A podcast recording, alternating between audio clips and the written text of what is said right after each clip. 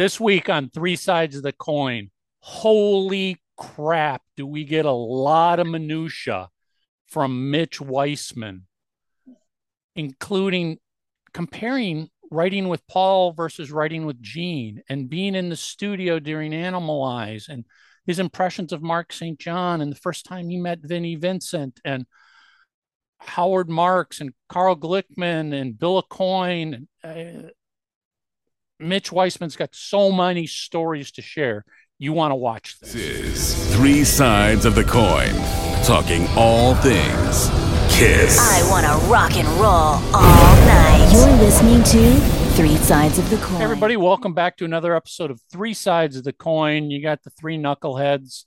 Uh, sorry we weren't here last week for you. It was a last minute I don't know. You, you know, I went up to the scrimmage line and I didn't like the defensive line I saw, and I called an audible, and we we pulled the plug on last week because, frankly, I had some windows installed that I didn't know were being installed, and it was noisy as hell, and there was no way I was going to be able to record with pounding and saws cutting through concrete and all this other shit that they were doing. So, well, if there was some flute playing, we would have had it would have been no problem. Exactly, exactly. We get a little flute serenade in this this week's interview. Um, but we're back. This is episode four hundred and ninety nine.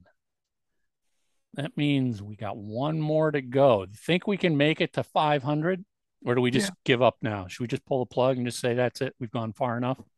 No, I think we owe it to our 12 listeners. I have no idea. I mean, guys, honestly, no idea what we're going to do next week for show 500. No nope, freaking clue. We don't have a guest. We don't have a topic, but we know we're recording a very important show. So we'll see what happens. Sort of what we do every freaking week when we sit down and hit the record button. We got no idea. Um, Tommy. Oh yeah, I was going to say comments, but you're freaking out in the car. You don't have any. Comments. I'm in my I'm in my car, and we didn't have a show last week. Yeah, but we could have done something from two weeks ago, which you also did. Which I do. would have if I yeah, I just got hung up on work. It's just been one of those excuses, weeks. excuses, excuses. Um, yeah, no. Well, hey, I had Windows installed. What do you want? You know? yeah, yeah, exactly. Blame me. it's the tool's fault. Um, don't forget about Three Sides of the Coin Radio, people. Check out three sides of the coin radio.com for details on how to launch our KISS radio station 24 7, 365.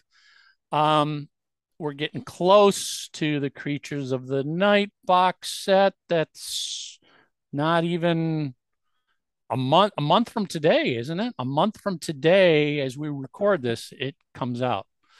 Yeah my fingers are crossed that Kiss Online doesn't leave me freaking hanging. And, and we get it the first week of January. Yeah, know. exactly. So we can do a nice show talking about it. Um, well, look at it this way: you'll get it before you get the 2020 Kiss 2020 ouch. Goodbye. Ouch. Kiss, yeah, the Dubai show. Yeah. Hey, it, it, it, it honestly would be really cool if Kiss to at least make a statement on that, but we know they also never made a statement about the destroyer shipping fiasco. Uh, it's it's just poor customer relations all the way around. All the way around. But I I will make a bet. I bet you see something from Kiss 2020 goodbye before you see anything magic related. The, the world is going to end before we see anything magic related. you know um, all right. So I don't think there's anything else Kiss related to talk. I'm looking around to see if I got anything Kiss sitting around that I needed to remind myself about. No. Well, there was something I wanted to talk about with with regards to um, those last couple shows I saw, but I I wrote it down somewhere. I got to find it. So maybe we'll maybe maybe, maybe, we'll talk about that next week. We we we got to we got to show. So yeah, we got to yeah. feed Mark. Uh, yeah. this week an incredible interview. And we know this because we're recording this part of the show after we did the interview. I don't know why it took us 10 years to get this guy on as a guest, but we are joined by Mitch Weissman. And some of you might go, Oh, yeah, Mitch, didn't he like co write one song on Man- Eyes or something like that? No, you got to listen yeah. to this interview. Anymore. He did way more than a little bit on Animalize. I mean, all the way from how he first met Kiss in 1976.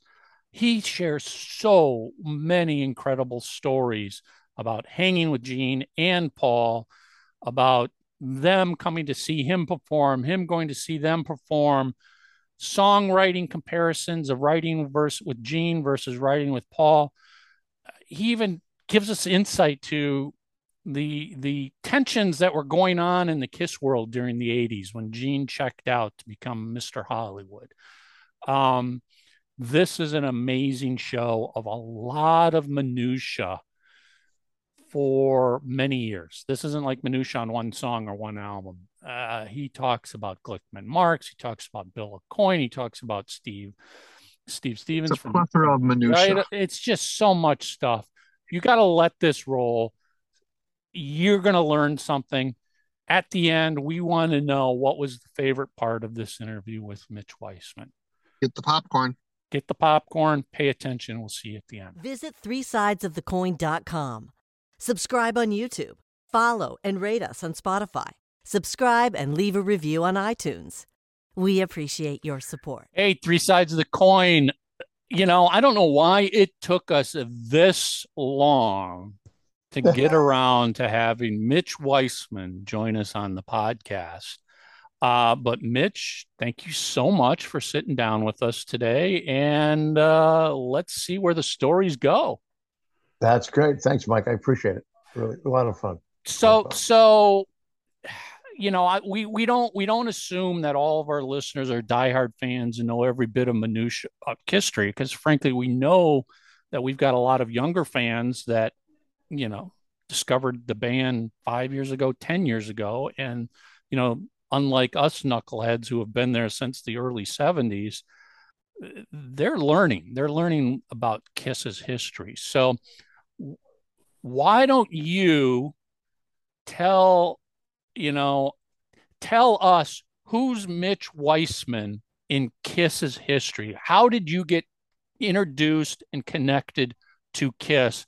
And let's let's keep timeline as part of this. So, like, definitely years and all that sort okay. of stuff so fans can get an idea of when you came into the picture and then we're going to expand upon all the various things you did that quote touched the band throughout okay. the years well the um thanks the beginning to this whole thing was that in 1976 i was rehearsing for what became the show beatlemania in new york at sir studios where sir was a two studio room on 54th street right above actually adjacent to Studio 54. Uh, they've been there for years. I used to go in high school to see showcases of Pepe Castro's band, Wiggy Bits. Uh, I was there when Johnny Winter was showcasing, was it Edgar Winter, showcasing for his record deal.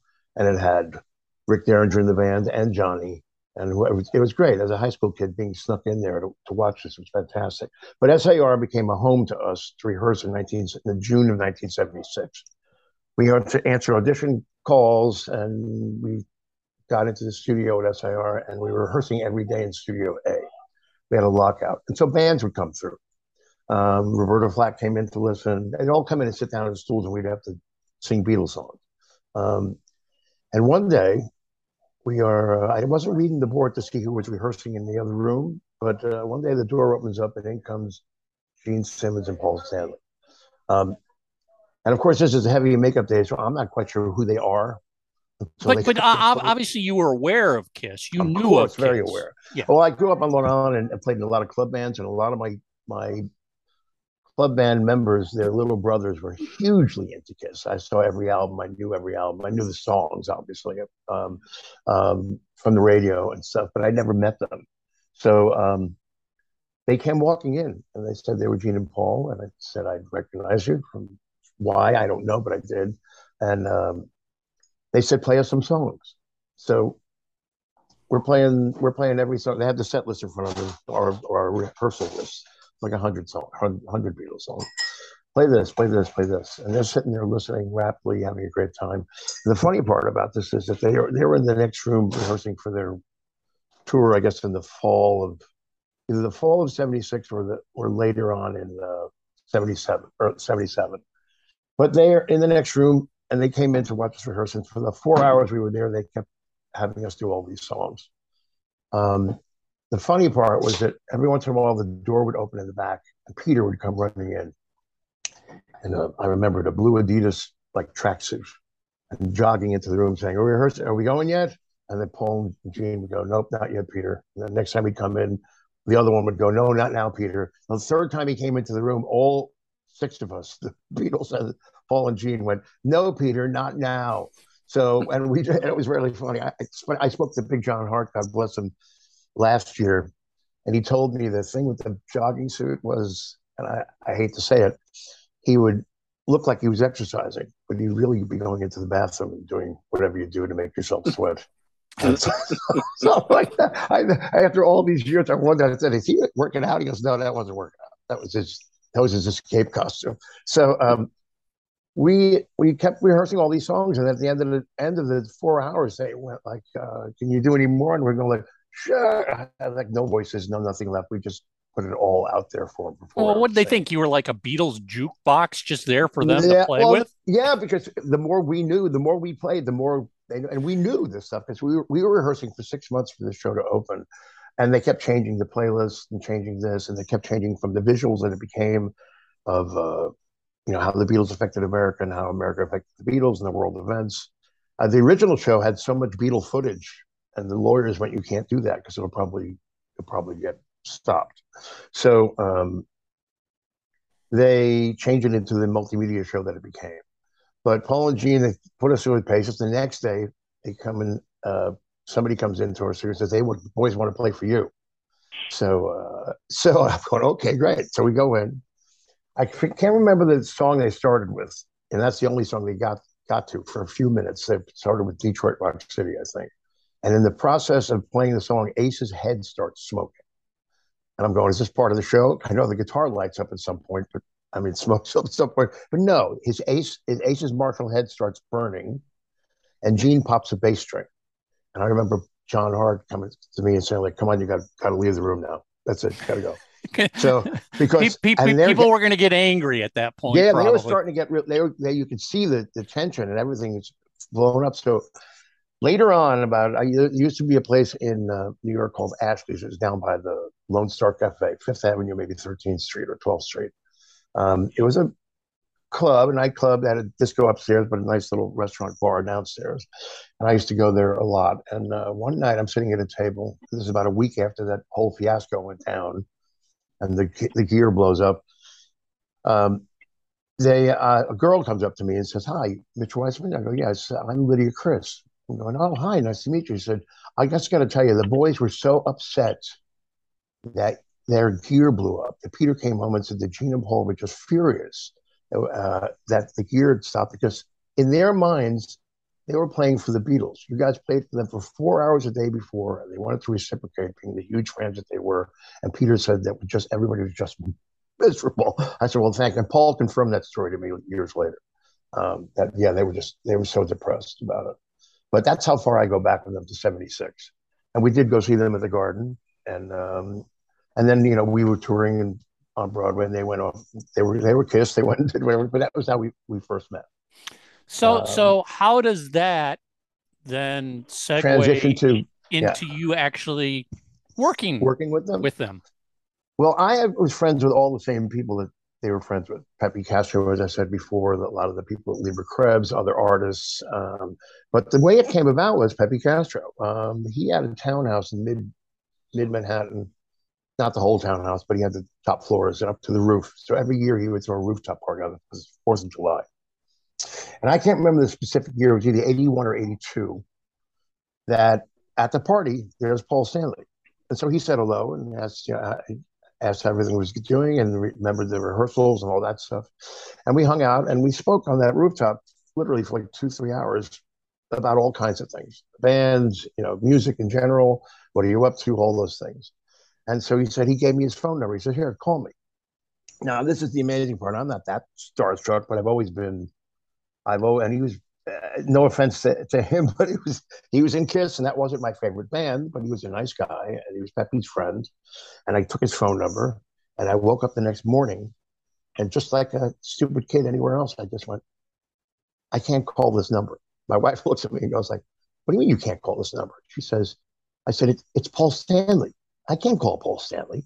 I mean, I was still new to the business and, and that sort of stuff. People give me their numbers over the years, and a few of them I never called. Um, but uh, because they, I didn't equate myself as being equals to them, even as, I guess, subconsciously, even as people, who knows what.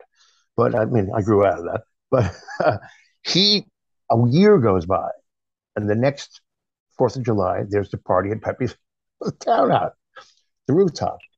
And we go up, and I get see he comes over and he sees me. He says, "How come you never called me?" I said, "Because I woke up the next morning and went, that was Paul Stanley. I can't call Paul Stanley." And he punches he punches me in the shoulder and says, "Don't you ever do that again." And then we started we started hanging out on a, a on a almost a daily basis between him and Gene and I and everybody in the office, Glickman Marks, from probably 82 to 83. I mean, I, I tried to write stuff for them and things like that uh, with them several times, even during uh, Creatures. The songs never made it. Um, and then somewhere around Animalized, I mean, we were going to be socialized. And Paul said it in a, in a, circus magazine interview, I think, or maybe one of the rock magazines. He said to me, "Well, you know, we wrote with we we've written with Mitch for a few years now, and we're friends." He said, and that usually doesn't work out very well. When you tell your friend that you're not using the song, there goes the friends. And my philosophy was always like, well, we're friends and you're not using the material, fine. I mean, where do you want to go to eat? Something like that. So they were doing they were doing animalized. Well, can and, can can we can, yeah, let's let's back up one second. Yeah. Um, because you worked with Gene on his solo album. Right. Well, now that that's right. Let's go back to that. Let's, so let, us go and, back to that before we jump into yeah, all the stuff in the eighties. I left Gene out. I mean, how can you how can you do that? Oh God, yeah, um, we'd hear all yeah. about it from Gene. yeah, 19, 19 he's, he's writing me out of history here. Exactly. Well, I sometimes I feel the same way with them, but uh, but uh, writing me out history. So he very funny. And we're in L.A. during Beatlemania, and we're about to move to Chicago. And there's probably about a one week one week holdover, and we're still finalizing our houses or our apartments and stuff in LA, uh, getting ready to go. And I get a call from Carol Ross at the press office. Um, and she says to me that Gene is recording a solo album. He's at Cherokee Studios, which is was literally blocks away from where I was living. Um, and he said he, he'd like to see if you and Joe Pecorino would want to sing on this record. I'm going, uh, sure. I mean, you know, I'm, I'd be thrilled. So we set up the studio dates, and Joey and I went down there. And this was a really crazy time there too, because there's I come walking in to do whatever we're doing. We didn't even know what we were singing, what we were going to sing at all. And uh, there is Rick Nielsen playing ping pong with his guitar picks with Joe Perry. And of course, of course, you can't you can't play ping pong with guitar picks. And, and, and Rick says, "Mitch, get over the table." I've met him some at some point during my career as well. So we're playing ping pong. I have some of his picks somewhere in storage, who knows what. And then Janis Ian is finishing up in the ISO booth her vocal parts for that record. Um, and Joe and I said hello. And then Eric Troyer was there who was singing background. So it was me, Joey, and Eric and Gene to sing backgrounds on um, Mr. Make Believe always knew you know where to hide, and uh, my my favorite, uh, see you tonight. So we're it's a crazy day with all those people being there, and we get into the Gene sits us down. We we took some, some pictures with him holding masks in front of his face and stuff like that. Um, he sits us down and he shows us the songs and he says, "I need some harmonies here and so." So I mean, I pretty much arranged the, the harmonies. Um, and there's some pictures on my Facebook page somewhere of us in the studio singing. Uh, you don't see Gene's face, but we're we're in there, and uh, and it was a lot of fun. We did like two days, two three days, I think, of vocals. Um, at one point, I think Gene and I ended up doing the vocals instead of Eric and and Joe uh, on one of the tracks. There's probably "See It Tonight," and it's just incidental Beatles-esque sort of harmonies that are in there. And of course, as you know, the apocryphal story is he wanted Paul and Paul and John to sing on the record, but their schedules didn't allow it. So as he put it, I got the next best thing, which was a nice, huge compliment. Now, now you know, I you you may not have been privy to this sort of detail, but is the reality their schedules didn't allow it, or is it more realistic that it's Paul and John from the Beatles, and they're not going to go sing on Gene Simmons from Kiss? You know, it's funny. I wasn't privy to it. I never asked. I didn't even know that Gene had said that during the years we were knowing him. It's in some of the article I read later on. Where he made, I'm sure that's a great press line um, because who knows if they ever got in touch with them. We'd, you'd have to ask Paul, did you ever get a hold? Did Gene Simmons ever? I'm sure Gene Simmons. Gene is Gene is Gene. If he wants to talk to somebody, he will find a way to get to them. Right. So I, I have a feeling between scheduling, between no, thank you. It probably that's probably the way it went down. He, but he did get us, and that was a fantastic thing um, for us to do. Uh, it's very funny these things things that happened at the time. Joe Pecorino's girlfriend at the time was uh, um, God, I forgot her name, but Debralee Scott from Hotsy Totsy from Welcome Back Kotter. Oh, so okay. she was in the studio. Yeah, she was with us in the studio, and she went wandering into the other room, and she comes and grabs me. I don't know where Joe is. She says, "You got to come in the next room." It's George Martin, Geoff Emerick, and he's recording America. So to me, George Martin was, oh my God, it's the guy who did the Beatles. So Mhm. I went in there and, and said to him, thank you, thank you so much for recording those albums. I just wanted to shake your hand. And He says to me, don't thank me, Mitch, thank that guy. And he pointed to Geoff Emerick, who was at the table, um, the engine, their engineer. And actually, Geoff and I laughed about that years later, a few years before he passed away. But uh, yeah, so he, they were in there doing that. Gene wanted us to have some money bag T-shirts, so he asked Cher to bring them to the studio, but she had the flu. So I'll never forget. The limo pulls up front. We get the call that she's out front. I went out to get the T-shirts. The the window goes down. A hand reaches out, hands T-shirts, and then the window goes back up, and she tries back home. I, I I just think that's so That's- funny that that that back in the mid seventies, Gene is passing out his money bag swag like he does today still.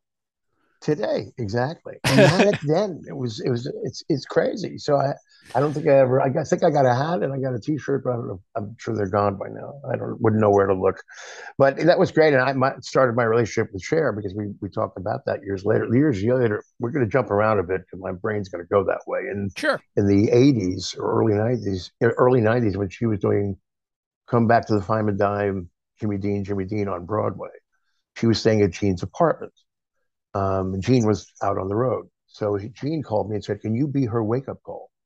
So I used to call her and wake her up in the mor- in the after, early afternoon. How do you put that on your resume? And she, I, yeah, yeah, we used to wake up Cher. Cher's wake on up call for one year. Yeah, Cher's- yeah, for one, yeah. So she, it was really funny because she, we still, again, that's somebody I never met for years until she was going out with Rob Camilletti. And one night at the China Club, he says, "You guys finally have to meet." So we finally met face to face. But she was always the voice on the phone to me.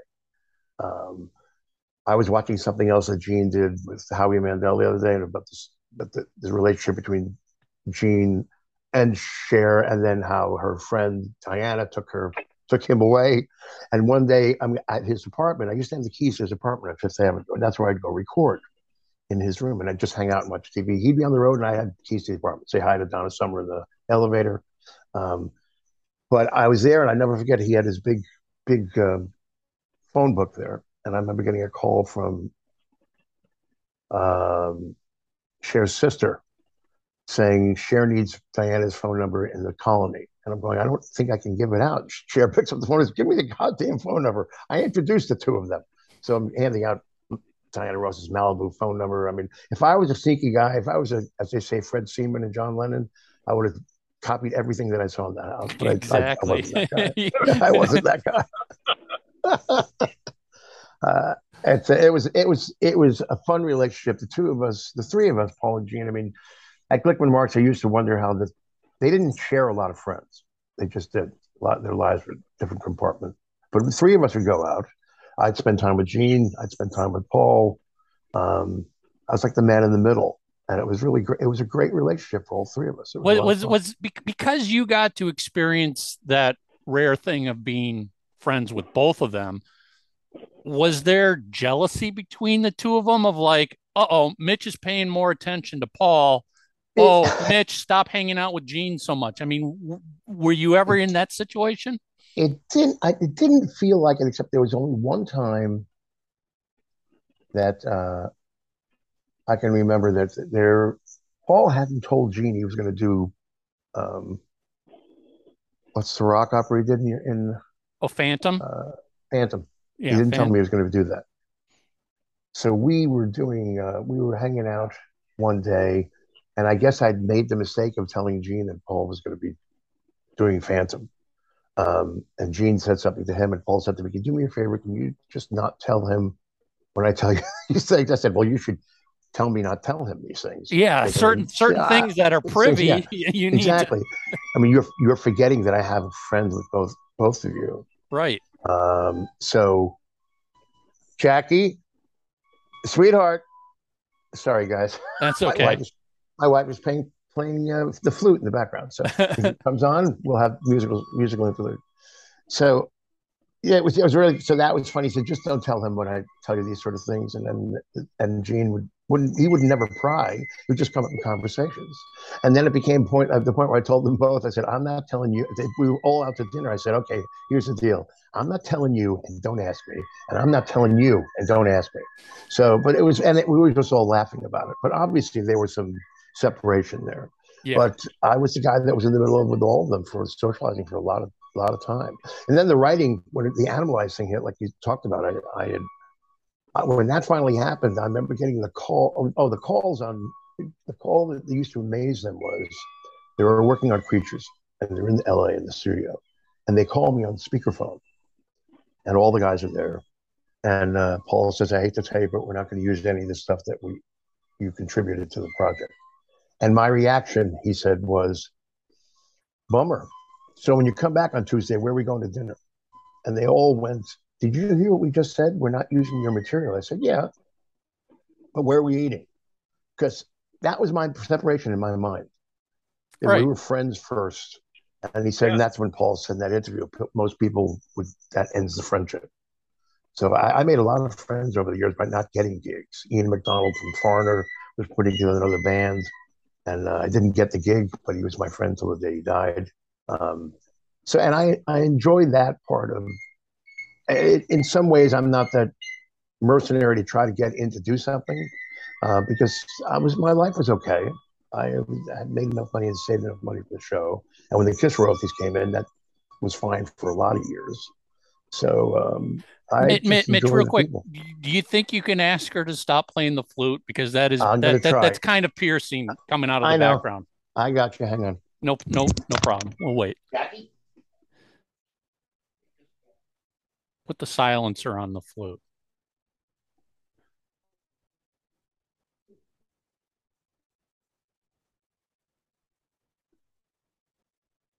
We could do thick as a brick, right, Tommy?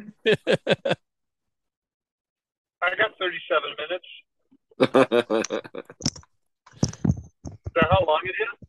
She didn't realize. She didn't realize it, it carried that far. Uh, um, Well, so let, I don't let, think let, we have to redo anything. Yeah. no, What- no, no, no, no, no, No. no. We, we we could hear what you were saying. It was just Yeah, I know. pier- the It's just- piercing flute in the background. She was in the. She's she's got this flute. and She, I'm glad she's playing it, but it was a little there. Let, okay. let let's talk a little bit more about what you were doing with creatures. So, were you did did was it Gene and or Paul that reached out to you to do some co-writing? Was it Michael James Jackson who who brought you no, in? what what happened was because of our friendships. Um, I mean, Paul and I started hanging out socially. I'll never forget. I mean, I, we went up to. He had the two. He didn't have his apartment on uh, Madison Avenue yet, so he was still living on the on like 52nd Street by the river, and we would meet Tom Snyder in the elevator. Tom Snyder would say hi to me, but he didn't recognize Paul. his own Oh, na- his own na- his own neighbor, and it, it's like uh, so I had to tell him who he was. You know, so so. Uh, uh, I love, yeah, we had a lot of a lot of times like I mean, they're still doing the makeup. I remember, hey, how are you? Mitch, did, did Tom get this? Did he understand when you like explained who he was? yeah, yeah. I mean, he did. He understood totally. He said, "Oh, hi, how are you?" Meanwhile, he's Paul never saw him, but he knew he lived in the building. Uh, so, but there'd be a lot of people. Um, there's a lot of times where people would would recognize me, but they wouldn't see, wouldn't know the guy standing next to me because they hadn't taken their makeup off yet. Yeah, And they Paul they, only they they only Right. knew Paul because of makeup. They they didn't Yeah. know him without makeup. Yeah, it was great. But I'll never forget. There was one time though he had when he had the reconstructive stuff on his ear done. Uh, he flew me up to um, Vermont where it was done just to be there. And then, the, and when it was all over, and he, he actually, I not when he, I wasn't there with the procedure, but it was came time to go home. He wanted to drive home because we they flew, he flew me up in a plane, stayed for a few days. His ear was bandaged. He goes, we get in the car, driving back down to New York. I'll never forget, Abacab came on by by Genesis, and it was the first time anybody heard that pedaling stuff. And we pulled the car over to the side of the road. It was just a, just a revelation to hear that sort of music. But we went in to get a gas station to get gas, and he nobody knows his face at this point in time. And as he's going to the station, the guy pumping the gas goes, "That guy's somebody, isn't he?" because he just had the stature. He he, he looked Paul, he looked like it. He carried himself like it. He and sometimes he didn't, but when he wanted to, then people go, "Who is that guy? That's that's somebody," you know. So he knew how to play the play the quiet the quiet guys. But I'll never forget the conversations he had with Billy Squier. He would say to Billy, "How could you be you on stage?" Because for Paul, the persona was the star child and whatever he was doing. Um, and if you know him, Mike, as you know, he's he can be quiet, introspective, and whatever it is. Mm-hmm. And maybe maybe it's changed since his years with his therapist or whatever it was. That was an interesting period of time too, dealing with the two of them when they had those offices on Sixth Avenue. Um, we'll we'll we'll, we'll we'll get to that. We'll get to that yeah, in the time. Yeah, yeah. Okay. So where where were we? Oh, we, we, we, we, we, we, were, we, we were just talking about oh. how you got brought into the creatures of right. the night writing. So what happened was it really I really wasn't that. I mean, it, it was in when I said when we met stuff like that. Paul and I would hang out. He actually gave me an entire Kiss collection of albums because I didn't have any. So he, he said, "Well, here." He gave me everything up to nineteen, you know, eighty, whatever it was. So eighty-one or two. So when did Creatures come out? Eighty-three. 82, yeah, 82. 82, 82. Okay. So that's how that happened. So at some point they were talking about writing, and Paul knew I was a musician, so that's why don't we try writing something? So and I, and I have demos of this stuff somewhere um, of the stuff that I, we tried to put together. We used it was funny. Gene and Eric, Gene and Paul both used Eric Carr's drum tracks as drum drops to write songs to. Um, because Gene took all the basic old Eric's drum tracks from All Hell's Breaking Loose, all the stuff like that, and made had them on cassette tapes. And I used to put them into my Porta studio and write songs against the beats. And Paul and I would do the same thing. Um, but none of the material made it so it wasn't so for creatures i can't remember the specifically what the song might have been um, but he but they, just didn't they didn't use those tracks. And that's when they called me during the creatures album to say we're not using that stuff. And then when animalize came and the stuff i'd written with them um, it was kind of interesting to them. They just went like it was almost like a conversation what did you what did you eat? What did you what what are you doing differently that these songs are now like working? I mean, you you hit you hit something. I just obviously just hit my stride, and was able to co-write with them that way. I mean, Get All You Can Take has a has about fourteen verses to it, um, like a Harry Chapin song. But they but because I just kept writing. Paul and I went into SIR in New York. I played drums, he played guitar, or or um, or vice versa, and we hashed out that song. Uh, but then he said, "Can you think about some lyrics and stuff?" So I wrote like like 14 verses, which of course got pared down to two or three. What what was um, it? What was the difference like between writing with Paul and writing with Gene? That's a good question because Paul was a little bit more introspective and quiet. Um, I don't think we ever wrote lyrics together. It was just kind of like talk about it, and then we both start writing um, and occasionally we'd finish stuff up together and stuff like that, couple of lines. Gene was more, and we'd take our time doing it. Gene was more about what throw it against the wall and see what the hell sticks. Um, he had a book. I'm sure you've heard that he's got a book of titles. Anything that would make a great song title or lyric content, so he'd just write it down. Um, this un, unreleased track of ours Oop, did we lose him? Okay. Nope. The unreleased track of ours, what what you see is what you get, which I'm in the process of recording with a band from Buffalo uh, via you know long distance. Um, that was because my wife came walking by and said, like, uh, I got a title. What you see, what you get. and he wrote, wrote it down, and I, we ended up writing the song. Um, and it's uh, to this day, people say they should have done that song, but uh, it's uh, it was it was it really was. Let's and he would we'd flesh out lyrics and we would throw lyrics. I'll never forget. And uh, we're sitting there doing um, "Murder in High Heels." Was it "Murder in High Heels"? The line that is, uh, "You know she could. She's a get rich bitch. You get a better. You better get her while the getting's good." Um, that was me just scatting just like it just mm-hmm. came out and gene said what what did you say i said i don't, I don't know i had to write it down um, i think we started recording you know ran a cassette at the time we did this stuff so we didn't miss things um, but they, that was the process yeah because yeah. what's what's interesting is you know and we've we've had we've had we had michael james jackson rest in peace um, yes. we had him on and we've talked to other people who have worked with gene and paul and Mitchell and yeah, and Adam Mitchell. Adam, and, yeah. Right. And the general consensus is when Paul writes, he writes and then brings into the studio only the best finished material that he has written. Where Gene, and that might be 10 songs, and that's it. And those are the 10 songs that get used. Where Gene might, like you said, sort of throw it against the wall, and here's 30 songs that I'm bringing in. And that gets all pared down to, well, three of them get used. Right, right, exactly. Well, the the Suffer Animalize, I knew he was writing with John Beauvoir, but I never I never saw John. Um, the uh, you know the bass track, the bass track, the riff for um, Murder in High Heels is is I wrote it. When it came time to re, to play the bass because Gene was on the road, I played the riff wrong. By the time the song was written, by the time so Jean Beauvoir had to come in and punch in the choruses with the correct bass line. And while I was recording it, Paul never said to me that you're not playing the right part. He just never said it. And that's probably because he was dealing with his niece and, and the parents were in the control room. And he actually, I play rhythm guitar on Animalize too. And amazingly, And Paul gave me a huge compliment. He said, you know, I consider myself one of the best rhythm guitar players out there, but I'm leaving your parts on the record.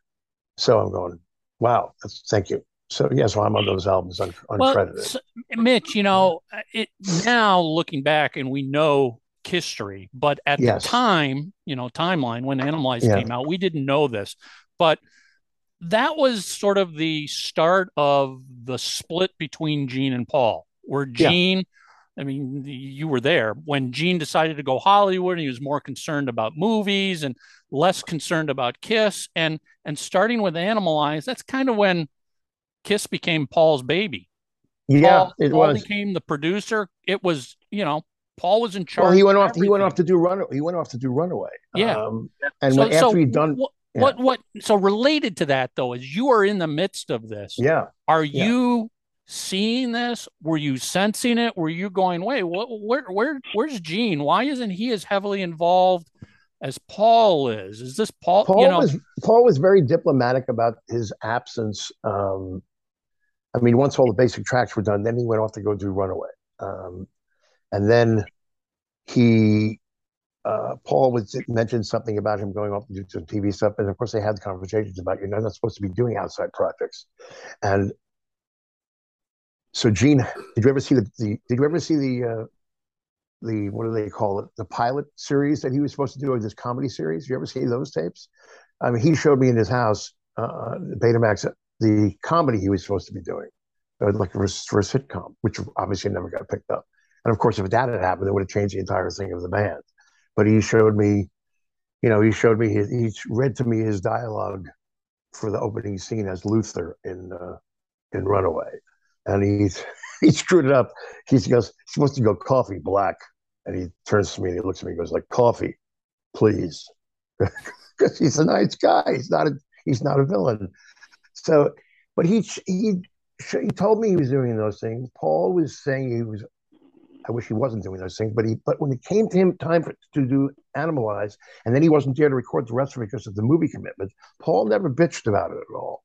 He just said we're going to finish up the tracks, and they did. And I was there just to see what was going on. I was at Right Track like almost daily. I mean, I, I um, my life was pretty secure. I could go down there and hang out with my friends. I'll never forget the engineers always asked the people in the lobby saying to me, Why are you here every day? And there's like the musical cue, get all you can take is blasting from the control room. and they look at me and I and I go, well, I wrote that song. And in those days, I was still doing my Beatles shows and had the Beatle hair, and it was the '80s, so I had leg warmers and tights or whatever the hell it was. I still have the body for that, but they look at me and go, "This is this is the you're a Beatle guy and you wrote that." And that actually helped my career for people to hear me writing songs like that because they all thought I was just you were a just a one trick pony. They thought. Yeah, exactly. And a lot of that was created in New York because the guys that left the show, except for Marshall Crenshaw, um, when they would pitch for Beatle for record albums, their deals were they were sounded like Beatle albums. They were that's who they were. Um, and that's nothing wrong with liking that music, but if you're going to be the guy that played that guy, and then your original stuff is going to be that guy, um, it. I remember speaking to record company presidents. I say I have a demo. They go, oh, "I know what you sound like," because I look like this guy. Right. So So you're typecast. I in a always way. that and I I knew that. I knew that right from the beginning. I don't know what made me realize it, but I said to my then wife at the time, "This is not. You don't start out at 22 or 23 on Broadway."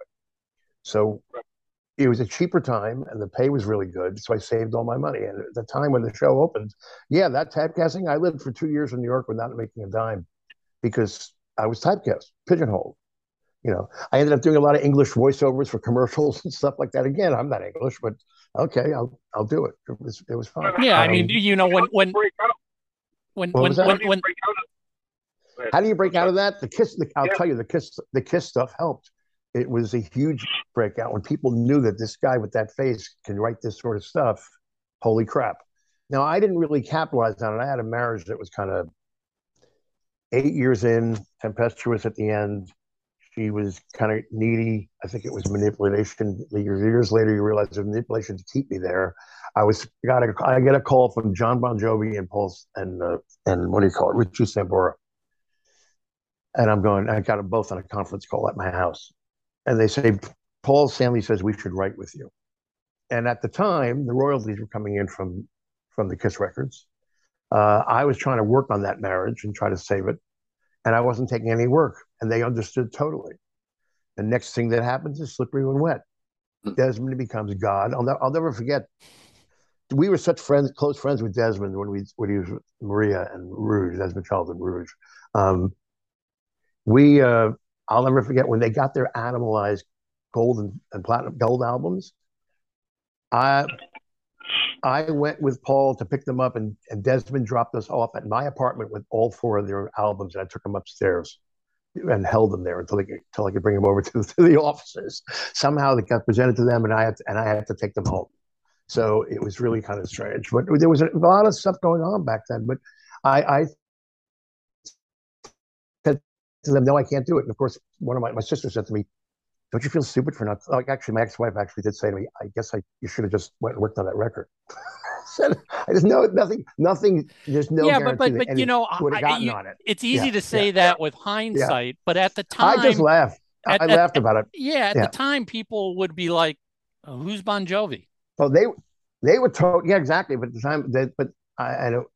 I def, they understood the fact. And actually, Paul said, "I get, I get it." I said, "But I thought this would be for you," and it would have been, but I was concerned with the marriage. At the end, it didn't work out, and the, the they launched it to billion, billions of sales. And uh, and I and I laugh. I just go like, you know, the, some my sisters at the moment. I don't understand why you're like not very depressed or like kill yourself or something. I said, you know what, Rhonda, it's a long life, and until the day I leave or go to heaven or hell, that's when the day I'll go, you fucking idiot, or it didn't really matter. So the thing is, you do what you do, and you just try to stay Right. alive and go on further. You make the best have- decision have- you can at the time. Yeah, exactly. I have So- no.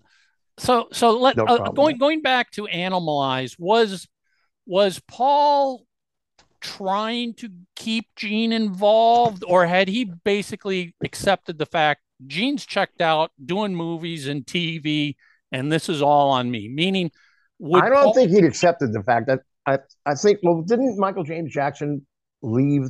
Well, that, that I want I wanted to ask you about Yeah. that as well. Michael James Yeah. Jackson had some initial minor involvement with Animalize. I mean, yes, he did. word- the I word- the in word- the studio.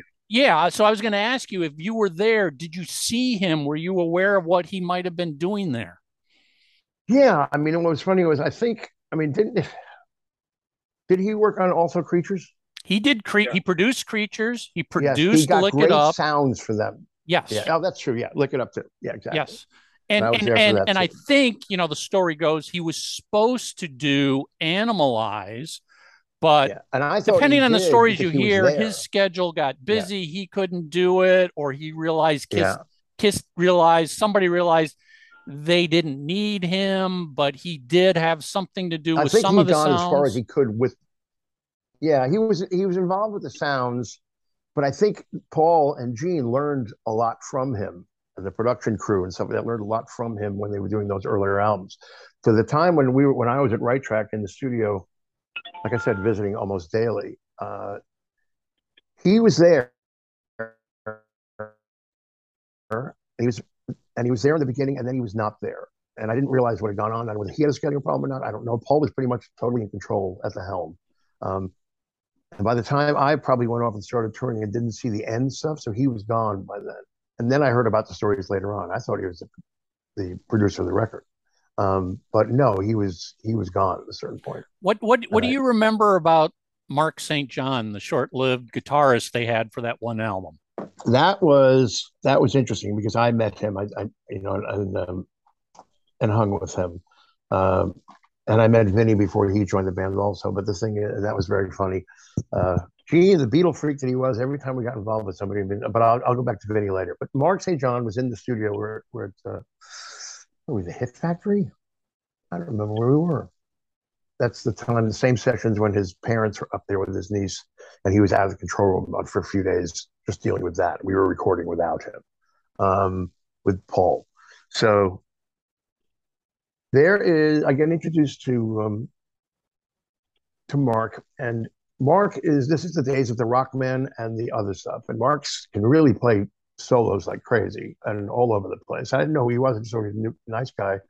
The funny thing is, when we were working on songs in the studio and I'm playing rhythm with guitar tracks, he would just look at me and go, like, "How do you do that? Like, what do you mean?" He says, "How do you write a song and also play so steady like that?" Because he was, uh, he was a he was a free form guitar player. He was the shredder And at the time. He That's, was that- the that's what was time. They- happening. Yeah, and they needed him, and he shred. But you know, the solo on "Get All You Can Take" is actually Paul Stanley and Mark. Um, Mark played a solo for it. It didn't really. He Paul would be singing him the stuff to play, and eventually, I what I heard happened was that after he, that session ended, Paul picked up guitar and played other parts, and they and they comped the solo, much like you know people say Jeff Beck solos are great, but he, as Jeff says, I play about seven of them. Whatever comes out is great and then i put together the pieces and make that becomes a solo. Um, because i never play anything twice. Right. so the same with mark. He couldn't play he couldn't play the solo and then they kept trying to track this solo at least on that song. Um, and then uh, it was uh, it was a heap so paul just played the solo and comped the pieces little pieces and stuff like that played sections then took parts of mark and parts of him and that's the guitar solo on there and about that time I started to hear rumors of the fact that his hands weren't working right. Um, so we're at Right Track, and Paul comes out into the lobby. I'm talking to the girls and stuff like that, and he hands me the Queen's phone book. He throws it on the table. Says, "Find Bruce Kulick." Um, I'm going, "What?" He says, "Yeah, here's the phone book. He lives in Queens. There shouldn't be a lot of Kulicks, and there weren't, thank God." Um, uh, they couldn't get a hold of uh, Bob to find Bruce's phone number. And of course, they all knew each other, but he didn't have the phone number. So I start through the phone book and I'm calling Kulicks. And I get a couple of answering machines and I get a couple of people saying, nope, wrong house. And I get this one answering machine. I leave a message saying, you know, hi, it's Mitch Weiss, but I'm calling for Paul Stanley. Bruce, if you're there, can you call us, call him back at, and the phone picks up. This is a time where Bruce was going through an introspective time and ha- ha- actually staying at his parents' house. I think he was getting divorced from his first wife. Um, and so he was just staying there and he picked up the phone. As he said it in a couple of publications, he said, Well, I knew Mitch and I liked that guy. And even though I didn't want to talk to anybody, I picked, picked up the phone. And that's how he that's how we got we found him. Wow. Yeah. I did not yeah. know that. Yeah, no, that's pretty amazing. And So Bruce so how it. much, you know, how much did they bring Bruce in to do then that you were around and, and yeah, that's funny because by the time that I guess at that time, after I found him for him, I never was there when he was recording. So I did. So I know what he's on and what he's not on, but I never there to see any of it. I must have gone off on my Beatling around the world, or who knows what I was doing. This was no longer Beatlemania time with me anymore. This was me um, doing shows around the world as that guy from, or the cast from, or whatever. And it was quite lucrative for a lot of years. Um, not not like the Broadway money, but it was fine. And then when the Kiss royalties came in, I was that's basically what I kind of did was I'd work on certain projects, and then go off and do live Beatles shows and stuff, uh, and then try to work on my own stuff, which I just I have a thing in my brain that says if you're not going to use it, I don't I don't get frustrated. I just I just stop writing stuff. Um, but I did demos and stuff with other people and for other projects and stuff. So, uh, but no, I never saw Bruce record. I got him in, in theory, but uh, I never saw him recording it. Were Were you um, surprised to see Bruce going out and touring with Kiss then, and then becoming the full time member, basically, and everything that no. and everything that happened with Mark? And well, I knew, I know, I think I spoke to Gene from England. I mean, there were the problems were rearing its head um, from certain shows when rehearsals. So Bruce was groomed to go out there. You know, he tells the famous story. They looked at him and said, "Don't cut your hair," um, because they had an idea that this was not going to work uh, with with Mark, and his his problems were just too too far gone. So, uh, and I've heard stories about Mark being bitter about it or whatever it is, but you know, you really you you can't be really. I mean, you can, uh, and he was, but his his hands weren't working right. He can't do the job. It's, it's you can't expect Kiss to stop yeah. a whole world tour because you right. can't play. Yeah, and you've you've heard the stories, and I've seen some videos somewhere of you know the, when they all were on stage together at one of the shows. Yeah. Mark did like the first half, then Bruce did the bottom half, the left half.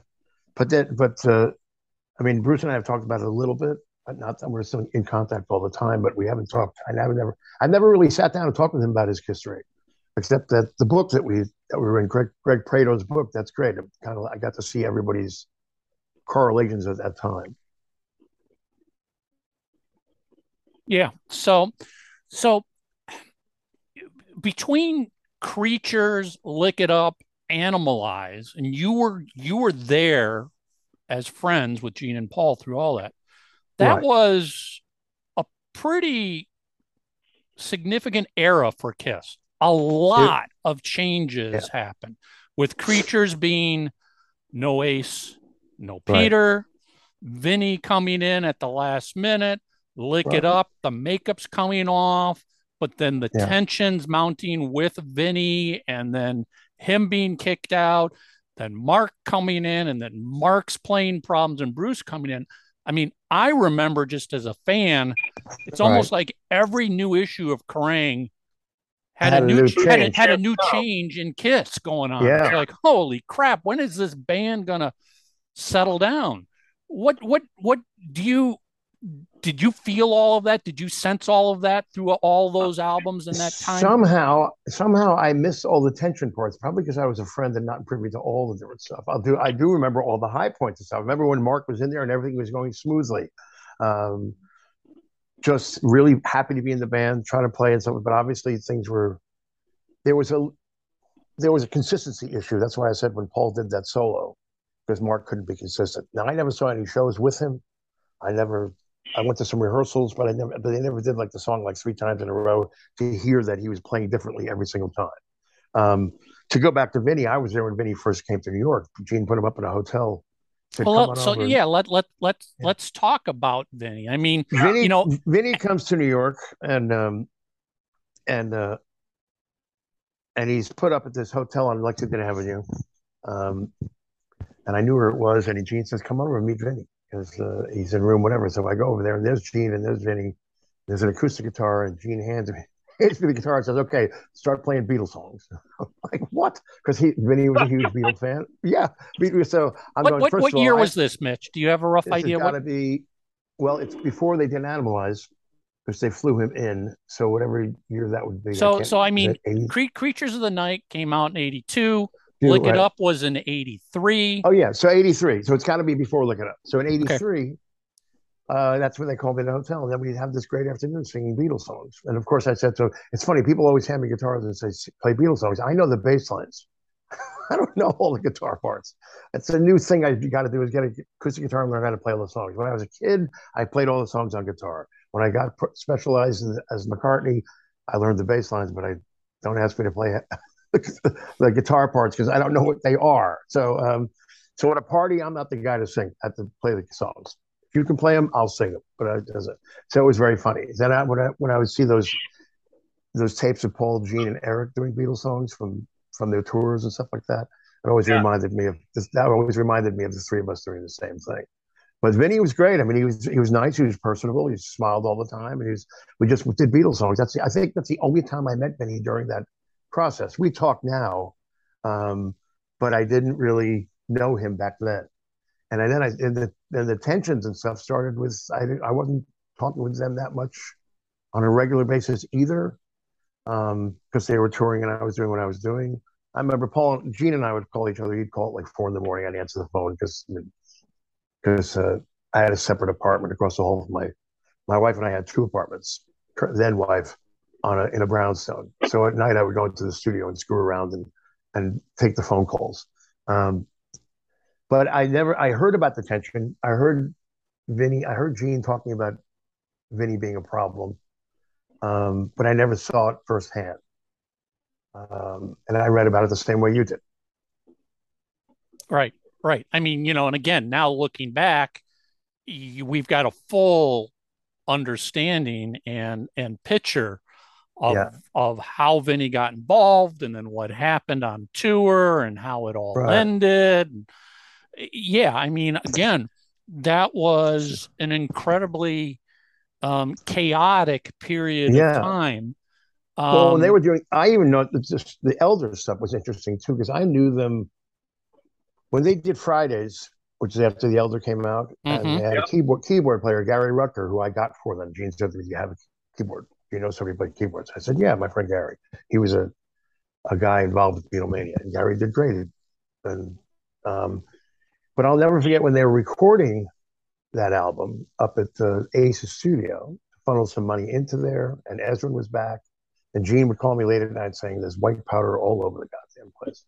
Um, so, and it was a very tough. It was a tough recording session. It was uh, for them. It was. It was. You know, they were trying to help out Ace. I think Ace had issues with the wife's family at the time. They didn't. They didn't want him to be in the band anymore. Um, because I guess he was neglecting her, or God knows what he was what he was doing. It's a lot of personal crap that was going on. But the thing is, they they got through that album uh, I didn't. I, that's the first time I ever heard Gene talk about that sort of stuff, um, drugs involvement and stuff like that. Um, Although let let let's be clear, during the yeah. recording of the Elder, the white powder might not have been all aces. It could have been Bob Ezrin no, as it well. was a lot of Bob, a lot of Bob too. That's what we we know me. that now there's, in hindsight. There's powder on the console, yeah, because Bob yeah. has even admitted to it. Yeah, exactly. So uh, it was screwing up the sessions, um, but they, I think they got a great album out of it. I'll never forget. I was at uh, Gene's apartment when Lou Reed came over because he had written, you know, that World Without Heroes with him. And I'll never forget when I told Gene, I said, "You did it wrong. You should have come back in with a chorus after the guitar solo again." Instead, or I don't know what you're after. What is the bridge part? And then go into a world without heroes. He said, "You're right. I, we screwed up the editing on that song." so a lot of stuff happened over the years. A lot of a lot of consultation, but after the fact.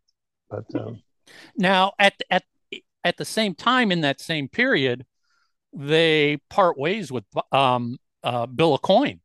Yes, yeah. The long, I was, I, their longtime standing manager, who was basically a fifth member of the band. Were you around in those those? I was around. Moments? I was around when they were still with Bill. I never remember coming up to Coin's office with Paul to get something, and there was Billy Idol and his band and Steve Stevens. Steve Stevens and I go way back where he was my college roommate's kid brother.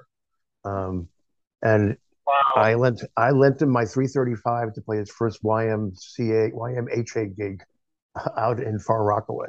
His guitar broke, and Eric called me, his brother, and said, "Can Steve borrow your guitar?" And I said, "Yeah." I'll never forget leaving the gig, and this little kid has got this big 335 on him, and he's playing the hell out of it.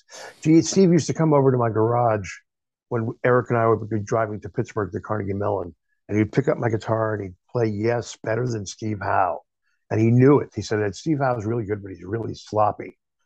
I grabbed the guitar out of his hand and said, "Get the hell out of my garage." You know, but in that office on that day when I and Billy was up there and she was there, he said, Steve's going, Do you have a band? Can I join your band? I'm going, No, I don't have a band. yeah. I mean, because he wasn't sure what he wanted to do, but he he was always you know, a little bit enamored of me from back then. But he says to me to this day that I showed him how to play Led Zeppelin correctly. And I'm saying to myself, I never didn't even play Led Zeppelin correctly. But but he's he he showed he's and he said I he also has said publicly that I am the one who showed him vibrato. I was a huge fan of Paul Paul Kossoff and that whole vibrato thing, and he said I learned it from Mitch Weissman, and he turned me on to Paul Kossoff. So it was a lot of fun. But I told him, said Steve, you got to say where the money is. I can't pay you. Stay in this band, and it was the best advice I ever gave. yeah, yeah, that that that that yeah. band did pretty pretty well. Yeah, they did, did pretty well. Yeah, exactly. So so we're so I was there. I was there with with Bill. Yeah, and Paul had this party to watch the Oscars at his apartment, uh, and everybody was there from Bruce McGill to this actress to that actress to so and so. I'll never forget. It was right after Natalie Wood had passed away, and Christopher Walken showed up. And the room went silent for a second. And then it was like, "Hey, Chris," and it went back to normal. Bruce, um, when Paul, Bill was there. I remember getting there early. Actually, maybe the apartment, the party wasn't at Paul's apartment. It was at Bill's apartment. And when it, I guess a big TV at the end, we're all watching it, and Bill's Bill gives me a big hug and stuff like that. You know, and I I, I have no problem with flamboyant people, um, and I'll hug it up with the best of them.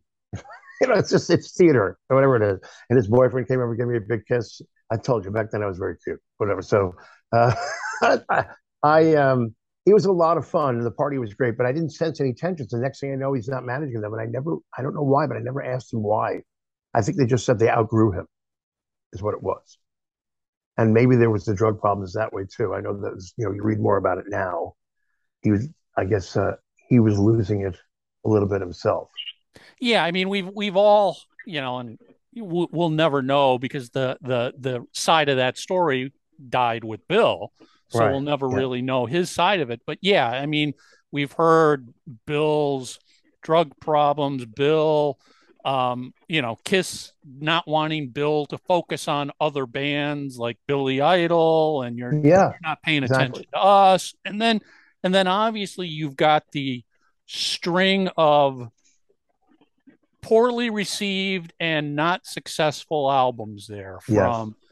Unmasked to The Elder to Creatures of the Night. I mean, as great as Creatures of the Night is, you yeah. know, it didn't go gold right away. And the tour no the tour was far from phenomenal. So their um, merchandising um, end was still big, but the problem is that Gene told me once. He said, "Where we learned about merchandising and, money is, we signed our first deals with Bill, and he got his percentage off the gross. So whatever they sold merch-wise and stuff like that, he got his cut. Then the taxes came out, and then the band right. So that was something that stuck with him for a long time. They learned the lesson, and it was great. He was great in some of that. It, it, certainly taught Gene about percentages and money and what to do the next time. But uh, I remember that was something he mentioned to me, and not in an angry tone, just what, about learning something about business.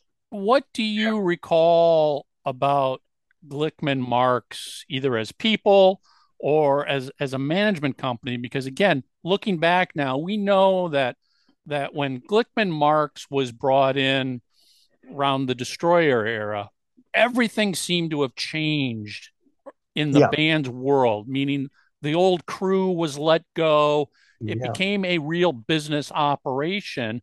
And as we know, Glickman Marks went on to manage Kiss through the 80s to the to the mid to late 80s. What do you remember about them and their relationship with the band? Well, you never really saw Marks that much. I saw Glickman. I mean, um, and Howard. I mean, no, actually, I saw Marks. I saw Howard all the time. I saw Howard all the time. Glickman I met a couple of times. I would go. I would go up to the office to say hi to everybody, just because I was friends with them at that point.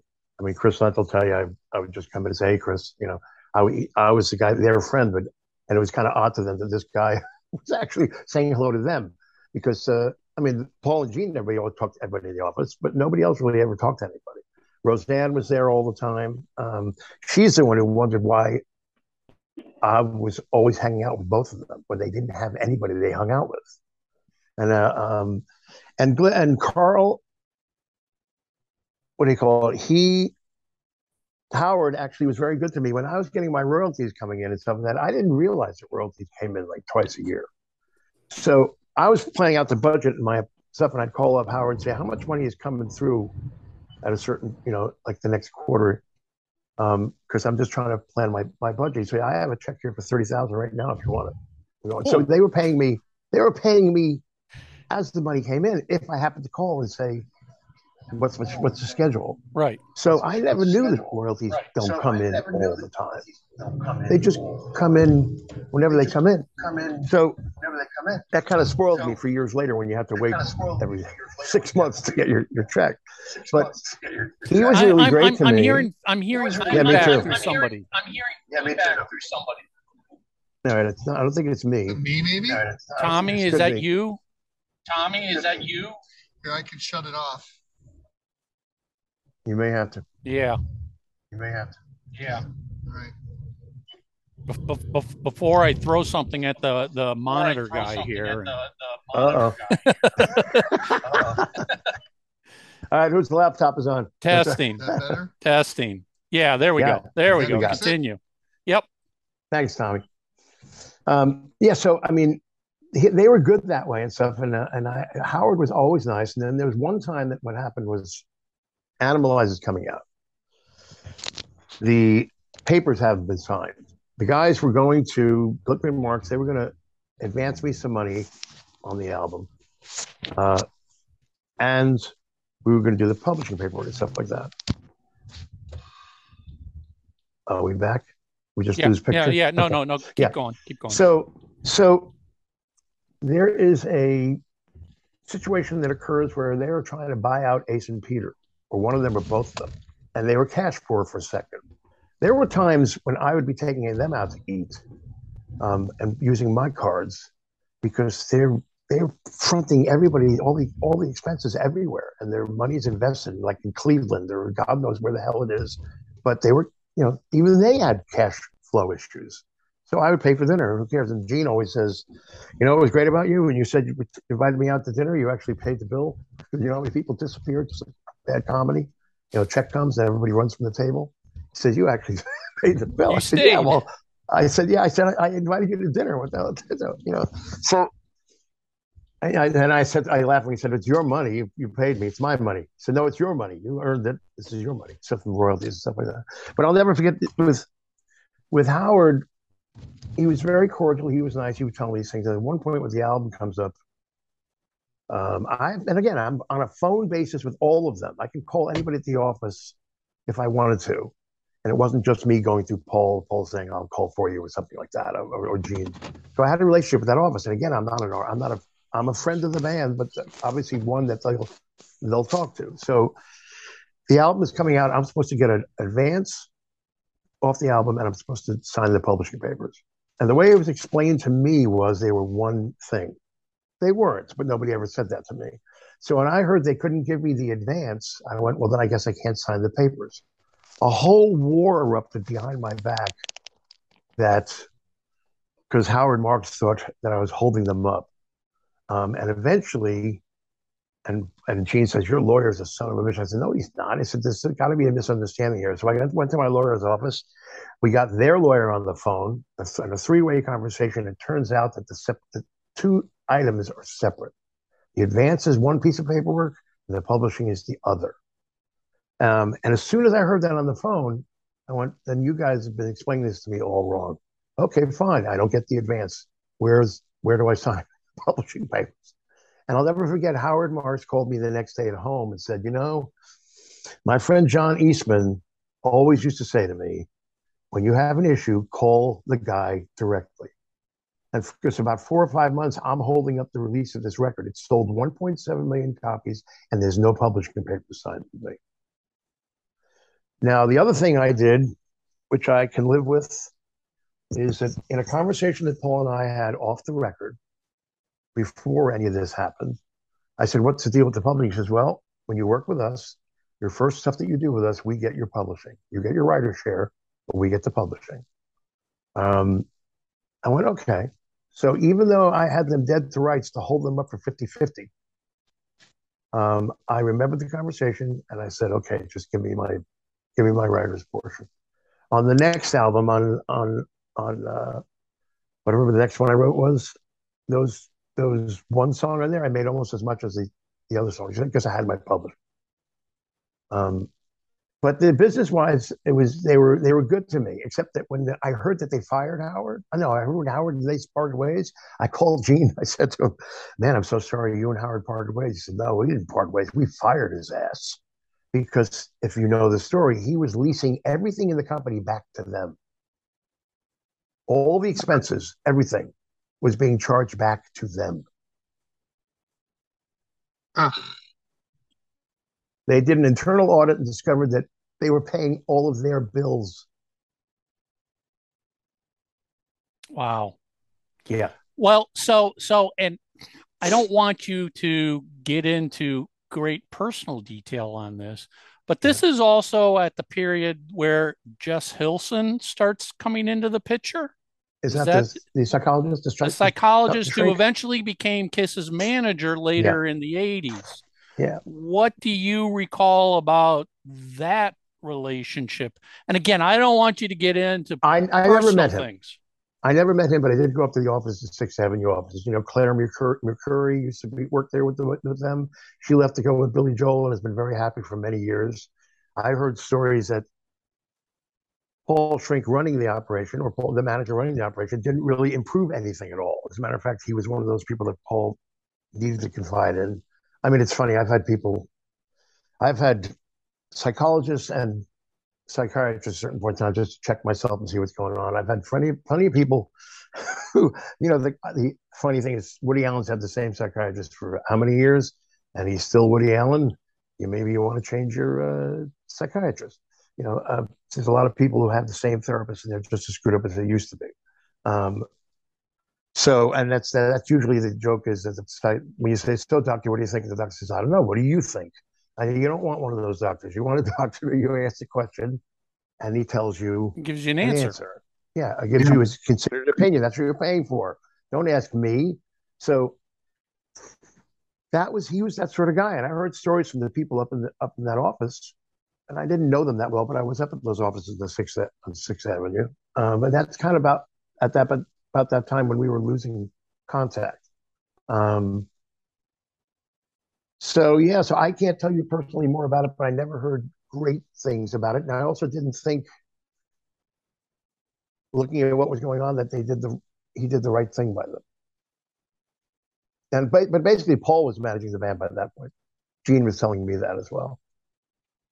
Well, yeah. You know, so I mean, as Yeah. as as we come out of Animalize into Asylum and especially Crazy Nights, Gene Yeah. is all but completely checked out from the band.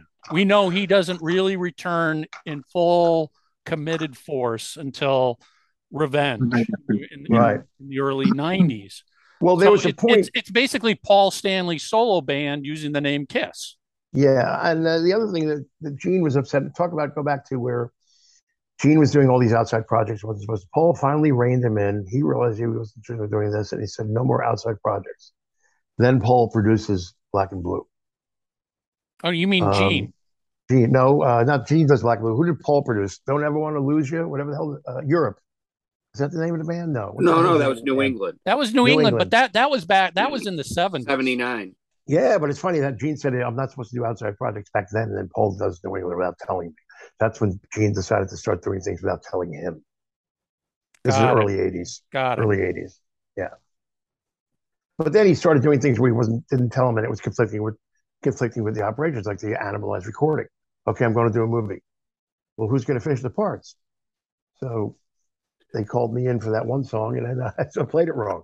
So, uh, and it's my own song. It's insane. But no, they were they got outside people to play. So I think Beauvoir played bass on a few things too. Yep. And Paul, I think, played bass on a couple of tracks. I can't remember what. Yeah, I I mean, you know, again, Gene was for the for for the most Yeah. part gone. I mean, he would he would you know, and I don't know this other than from what we've read and other people said. He'd Yeah. be like, "Okay, you need Paul, you need songs for that album. Here's my twelve songs. I'll see you Yeah. in six See it when I'm done. Exactly. You know, and Yeah. and you got to make four of these songs work on the album because I get X amount of songs on the album, even though I'm not here. Oh, Right. and and you know, I want co-producing credit and you know whatever. All the, I mean, it it was That's got to be tough. there was a lot There's of a little tension. conf- Yeah, there was a lot of tension. I didn't see it Mm. between them, although we maybe some of it was because we stopped going out as a trio. Um, and that my friendship stayed solid with both of them. But as I said, that thing with with uh, with um, with the show up in up in up in Canada, he um, Phantom. He had you know there, there was a tension there, and Paul didn't didn't yell at me, but it was clear. Please don't tell Gene what I'm doing. So they were going back and forth that way. Well, I, I think, you know, that that's one of the things that's always been there in a sense in in the Gene and Paul world. There's always been tension. They're they're they're different people, but to their credit, you know, and we're we're approaching 50 years, Yeah, they figured out for the most part Hmm. how to make it work. They understand the boundaries, they understand they understand each other and they understand what they have to do together to make the business of Kiss Yeah. work. But outside of Kiss, hmm. they're not best friends. no, no. But I think that I think they have realized though that they are friends. You see the interviews and stuff like that. They they've managed to you know it's like a one of the best marriages ever. It, la- it's lasted. Yes. um, yes. and had tensions like a marriage and stuff like that. And they did outside things, um, you know, to make the relationship work. But when you hear them reminisce reminisce about it now, I don't think it's phony when they talk about that they're friends or that they're brothers. And when, I- when we used to hang out in this in the 80, early 80s, there was a lot of that funny stuff that you'll see in some funnier interviews now, if you can get the two of them in the same interview. But they talk fondly about each other because I think they realize after everything is done, they really are friends, or they really are more like brothers. They're they're brothers they're, they're definitely brothers. Yeah, you know, Yeah. they say that all the time. We are brothers, Yeah. but as brothers, you don't always get along with your brother. You don't always get along with your sibling. You don't always Yeah. hang out and do the same stuff Tough. Yeah, with your exactly. si- it's not it's not like hey gene i'm not doing anything you want to come up and barbecue this weekend it's like Yeah. no that, that, No. that it's not that kind of relationship No, it's not. It's not. There was, but again, there, it was that way for a lot of years, and I don't know how they went went from seventy three to eighty something without still having that. Because again, we, the three of us would go out. You know, it's not like and then there were separate nights and stuff. But the thing is, we would they would still socialize. when Um, dur- during the 80s when did you start to sort of drift away from Them, j- them I think they started to maybe drift away more than me. I'll never forget in the early 90s, Paul and I stayed friendly all the way through into the 90s, the China Club days and stuff like that. I think one thing that offended him once is that he, could go to the China Club all the time and stuff. And, and I said, I got he and Billy Squier, I sat down and I just left the table with them and they just couldn't understand how they could each be different people. I mean, one could one one was an artist who was himself on stage, and the other one was a guy who was introspective and quiet. And Paul was very, very kind of quiet, um, not you know, not not crazy, not the. He he knew when to draw attention, but he never he really wasn't the guy to draw the attention. He was very sociable, and you know spoke to everybody he could, which was fine. But one night I, I was kind of missed the cue. He said, "I'm going to go back." He'd broken up with Lisa Hartman. Um, and he said to me, I'm going to go to my apartment. And I didn't take the clue to go, with, let's go with me. And the next day he called me up and very gently but firmly said to me, You really disappointed me last night. So he valued his friends. And if his friends screw up a few more times, you're not going to be friendly. And that wasn't, that was still early. That was, we just kind of drifted. I was doing a lot of touring in those days, going to Europe, I'm going to Asia, going to South America and stuff, and just kind of drifted apart. Um, I didn't know how drifted apart it was, except when I ran into them and when they did the first reunion tour in '98. I mean, I guess that was the first one. '96, yeah. Where he's taking he's taking Evan remembers meeting me when he was five years old, but they were they were I'm shopping at the dollar store near my house because I have to, and Paul's at the plaza and he's taking Evan to the dollar store to buy him toys. Um, and so I'm going. I said FAO Schwarz is across the street, but no, he's we're at the dollar store, and, and there's a Pam and him and uh, whoever was the security guy, and he's and he introduced me to her in '98 as this is Mitch Weissman. I used to work with him a lot in the '80s. Not my friends, not my ex-friends, anything. Just like I'd been relegated to a guy from the '80s that you worked with. Um, yeah, that I worked with. In 2003, when I moved to California, I ran into him at the sushi place we also used to go to in Valley Terrace Sushi, and I was taking Jackie there and he's there with Pamela. And apparently that was when they were finalizing decisions to split up and stuff like that. Um, and I gave him my business card, and Jackie said he threw it on the floor, and um, might not have been the right time to give him the card. I'll give him the credit one way or the other. But then they had those issues, and then Gene told me. Gene told me the story, and I used to stay at Gene's house across the street from Cher in, in the canyon, um, Coldwater Canyon. So if I had Beatle gigs, I had the I had the passcode, and I, you know, punch the numbers in, go inside, go upstairs to the apartment above the garage, which looks like a 70s, 70s hot tub, mosaic and stone and something like that. And that was my place for two or three days. Shannon was in the, the ranch house, but I never saw her. Um, and I'd stay there. But um, Gene told me stories about Paul staying there when he was having his problems with with Pamela. Ted Nugent staying there, and Gene said I got rid of that apartment when I came down to bring Ted coffee and he rolled out of bed with a 357. he said, like, I think I need to get rid of this house. Mitch, during, you know, were you around with Paul when he did his solo tour in the 80s? I was around. Do you do you remember any anything that was going on at that time? Because again, there's a lot there's a lot of there's a lot of speculation looking back that that was Paul kind of signaling to Gene, uh, I got a band and I don't need you.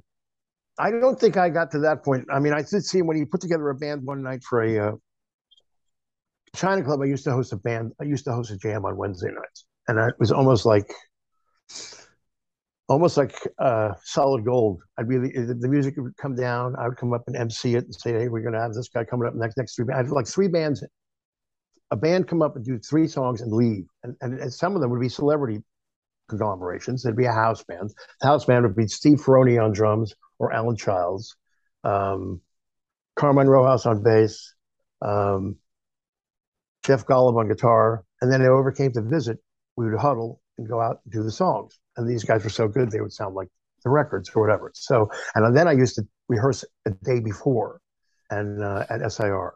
Um, the band would get there, the guys would sometimes come and do it. And then if then nobody if nobody showed up, nobody got bad press because I never told anybody who was coming, including the the club owners. So you guys have such big mouths, forget it. So Paul wanted to do one. So you got Tony Bruno, I forgot who else on drums. Eric Eric played drums for him. He did a, he did a cover set one night at the China Club. And this is great thing about Eric was he was so insecure about playing drums, he needed his kit. So I mean, how are you going to get the entire Kiss set? yeah, you're, you're drunk on that on that stage. But we had SIR bring it down and put it on the stage, and with all of everything. And there's Eric sitting there, and the drum tech says, "I'm going to go." I said, "No, stay here. I don't know if this is going to work." Eric is sitting on the stage, looking at everything around him and what he has to assemble, and he's just frozen because he hadn't set up drums in how long? You know, yeah. Since, yeah. He had somebody else do it. and as I'm watching, he's picking up stuff and he's getting it in there and he's got the, and now he's in the rhythm. And then I told the drum tech, you can go now. Eric told me after that, he said, okay, from now on, if you want me to jam, I can play on a four piece kit. I just needed to get that out of my system.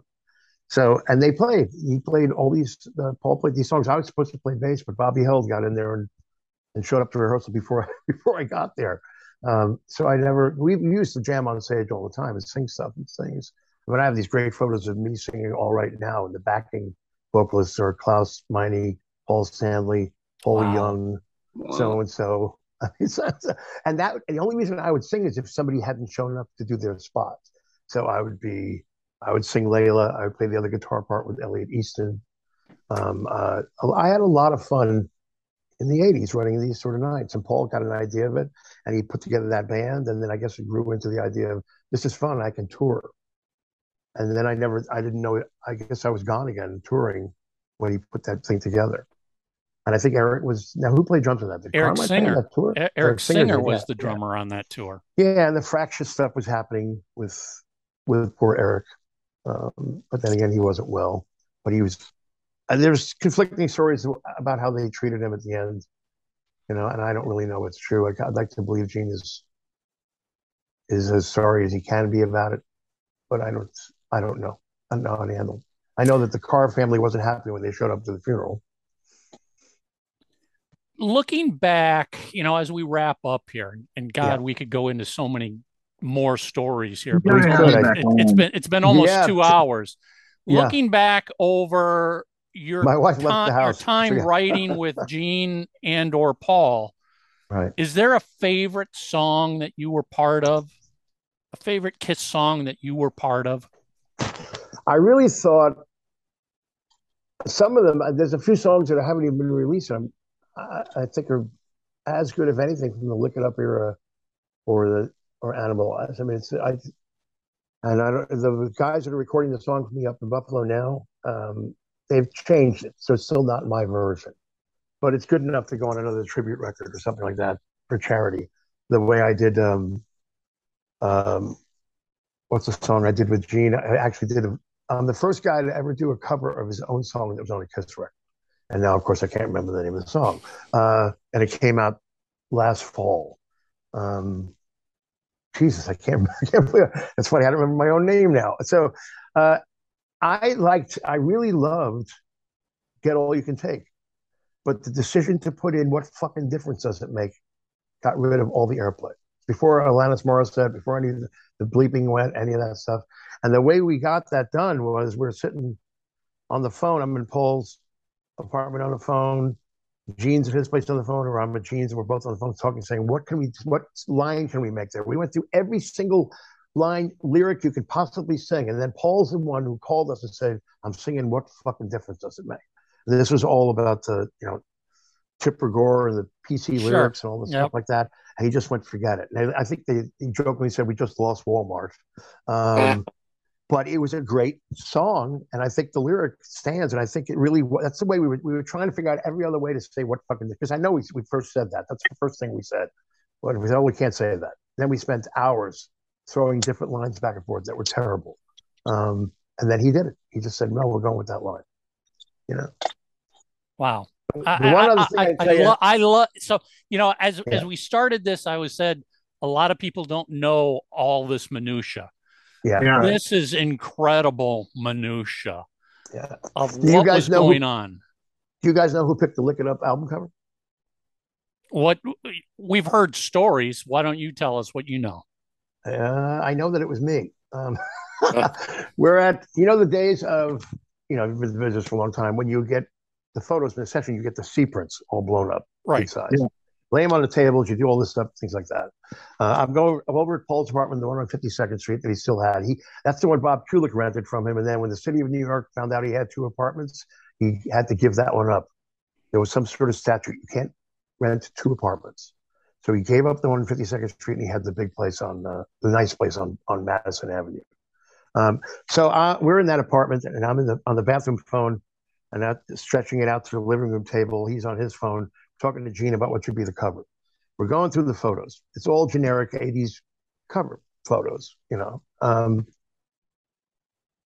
there is a photo that's the two photos are exactly the same, and apparently they look exactly the same. And apparently, Paul has spliced. Chris Lendt said he can't remember, but he thinks he spliced one of shot of Paul in a certain at the angle that he's out on the cover in from another photo.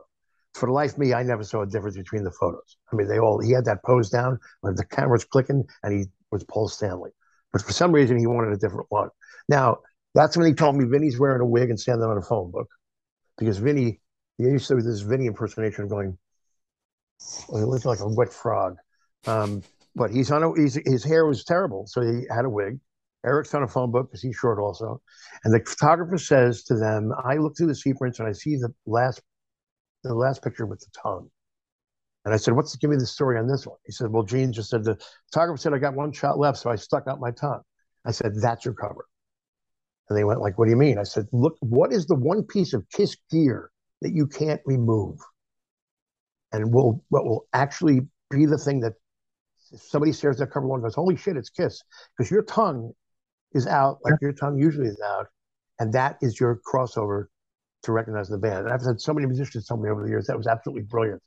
I said, I, I, I got it as soon as I saw it. Yeah, so I'm, I said, that's your picture, that's your cover, and they went. Interesting.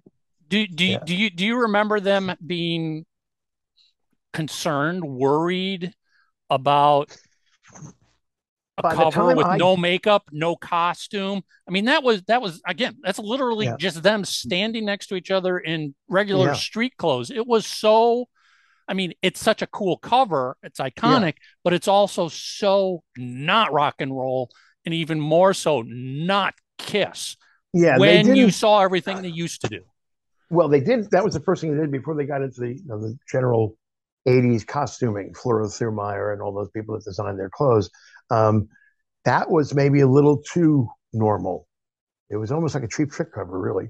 I mean, Yeah. Yeah. um, Yeah. Paul's Paul's pose, stick stick Rick Nielsen's head on it. Um, but uh, then they're not really. Um, Gene's still ominous, so he that would that would have fit with what happened in the '80s. But uh, that's another story. He came back from Runaway. He had no hair, and they're about to launch into that big tour. Yeah, he had to wear a And wig. so he says he says to us, "Where did you get your wigs?" In Beatlemania, I said, "I'll I'll take you." I took him down to, to what the hell was Bob's last name? I can't remember. Big wig, wig maker in the Broadway area. And we went upstairs and I introduced them to him and they sat him in the chair. They put the plastic around his head and they made the Gene Simmons wigs for for that tour. Um, Bob Kelly, that was the name of the guy. Um, But but you know w- with with with with lick it up in just that general period because obviously you Yeah. were there. right. Was was there a lot of a lot of worry, a lot of concern amongst Gene and Paul that you know, boy, is this the- taking the makeup off going to work? Are we on our last? By the time I here? talked to them about it, by the time I talked to them, they had come to the decision this was the thing to do. And I know they talked to Danny Goldberg about it. Yeah. And they got advice from other people. And um, they were calm with it by that point in time. It was a big risk, but I think they, after picking the cover, because if they just showed up on the cover with, I swear to God, if it wasn't for that tongue, you wouldn't know who the hell that damn band was. Right. Um, and that was a crucial moment because they were agonizing over the cover. We went this for a couple of nights. We're going over this stuff, um, and I'm glad I was involved with it. Uh, but now they have the makeup off. Now they're and they, again, that wasn't the best cover thing they could have done um, as a band. All four different outfits, um, nothing really consistent in terms of Kiss or metal or a band sort of thing. I mean, the makeup made that whole consistent thing for them. The costumes are just extra outrageous stuff. It's the yeah, but but I, and I and I get what you're saying, but I Yeah. I remember I, I didn't hear the tension. I know I- they were. I know they thought about it, but yeah, I remember as a fan when Right. I got that cover. Right. It was one of those things where, as plain and as simple as that cover was, Right. I literally just stared at and looked at every detail, going, yeah, "That's Gene Simmons," and that's you know, you Yeah. as a fan, you were. It was almost the perfect cover to be able to do that and take in this big change that this Yeah. band went through. I thought it was a great cover. I mean, just even without There's no the tongue part of it. distractions. It's just Yeah. Yeah, the I never band and a white background. I never Yeah. noticed the hand, the arm, Gene's arm for years and years until someone brought it up. Oh yeah, Yeah. yeah. I, I never would have, I never caught it until someone else pointed it out. I'd looked at that thing a thousand times. I'll, I'll look at it again after we close. Well, because it's too, it's his arm's really long. Like Yeah. they, yeah, They they cut and pasted an arm off of another photo. I mean, and Right. and and that's not unique to Kiss. Everybody does No, that. yeah. no, it's Right. it's, it's, it's that it's not You know, not right. but right before before you had Photoshop, that's what you did. Somebody got Yeah. out an exacto knife and you cut this piece out and you overlaid That's- it on this piece and That's the industry I was in before I got did my music stuff. I was a graphic designer. Yeah, And, uh, worked, yeah. worked, in- worked in the art studios and did a lot of comps and a lot of stuff, a lot, a lot of things like that.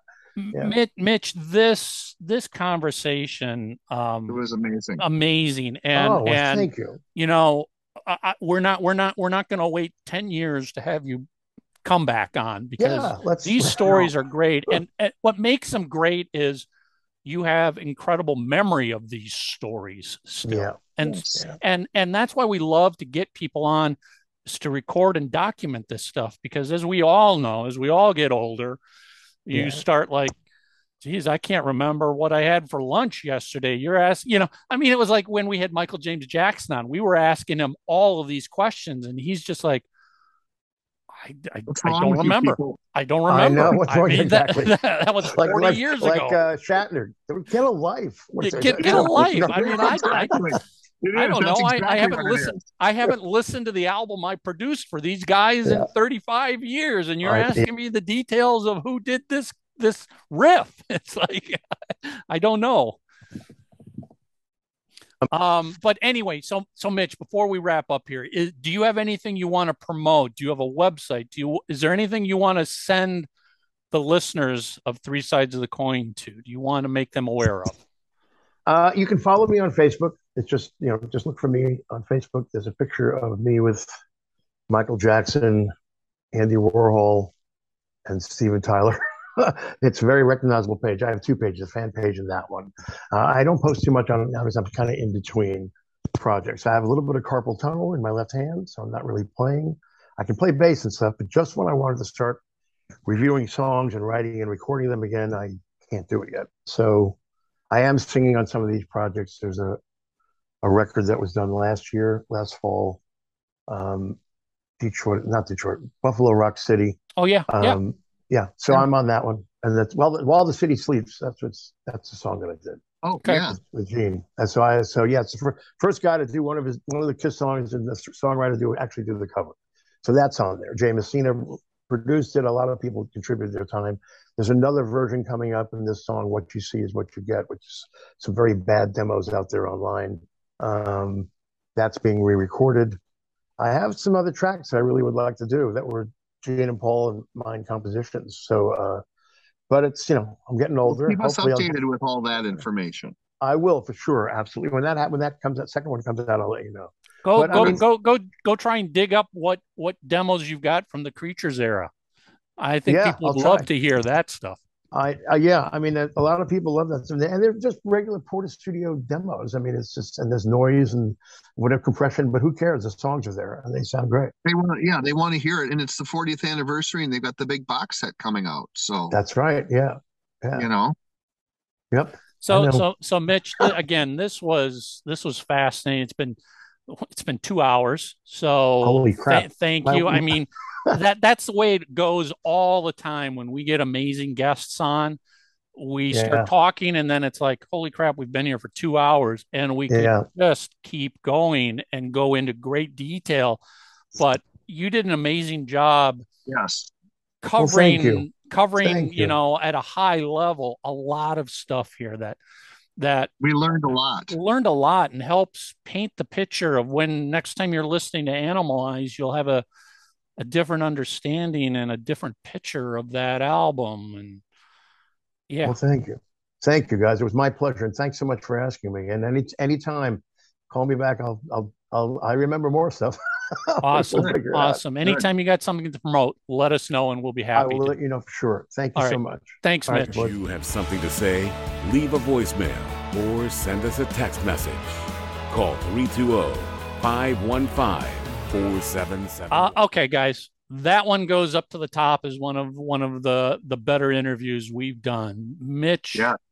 Mitch covered so much, recalled so much stuff, and and I know I know we're gonna get the well. How come you didn't go into great detail on this? It's just like, guys, we could have gone into we could have spent two hours on just one of those topics of And, and what would that have down. and that what would have that served?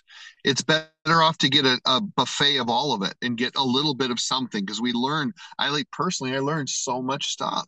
Yeah, yeah. I mean, I, you know, I'm not the geek of all Kiss knowledge here, and I had no idea that Mitch had so much involvement over so long a period of time Right. with I didn't Kiss. either. You know, I knew he was, I knew he was a, so- a songwriter with them, but you know, we're talking all the way back to '76, Yeah. and uh, you know, up through the the '90s here. I think Um, all of you guys are really gonna. Yeah, I think that that everyone that listens to this hopefully really enjoyed it as much as we did. yeah i mean so many great stories that that mitch shared so i, I you know for homework i would just ask what was the one thing that Mitch discussed or talked about that was news to you that kind of had you going, wow, really? I didn't know that.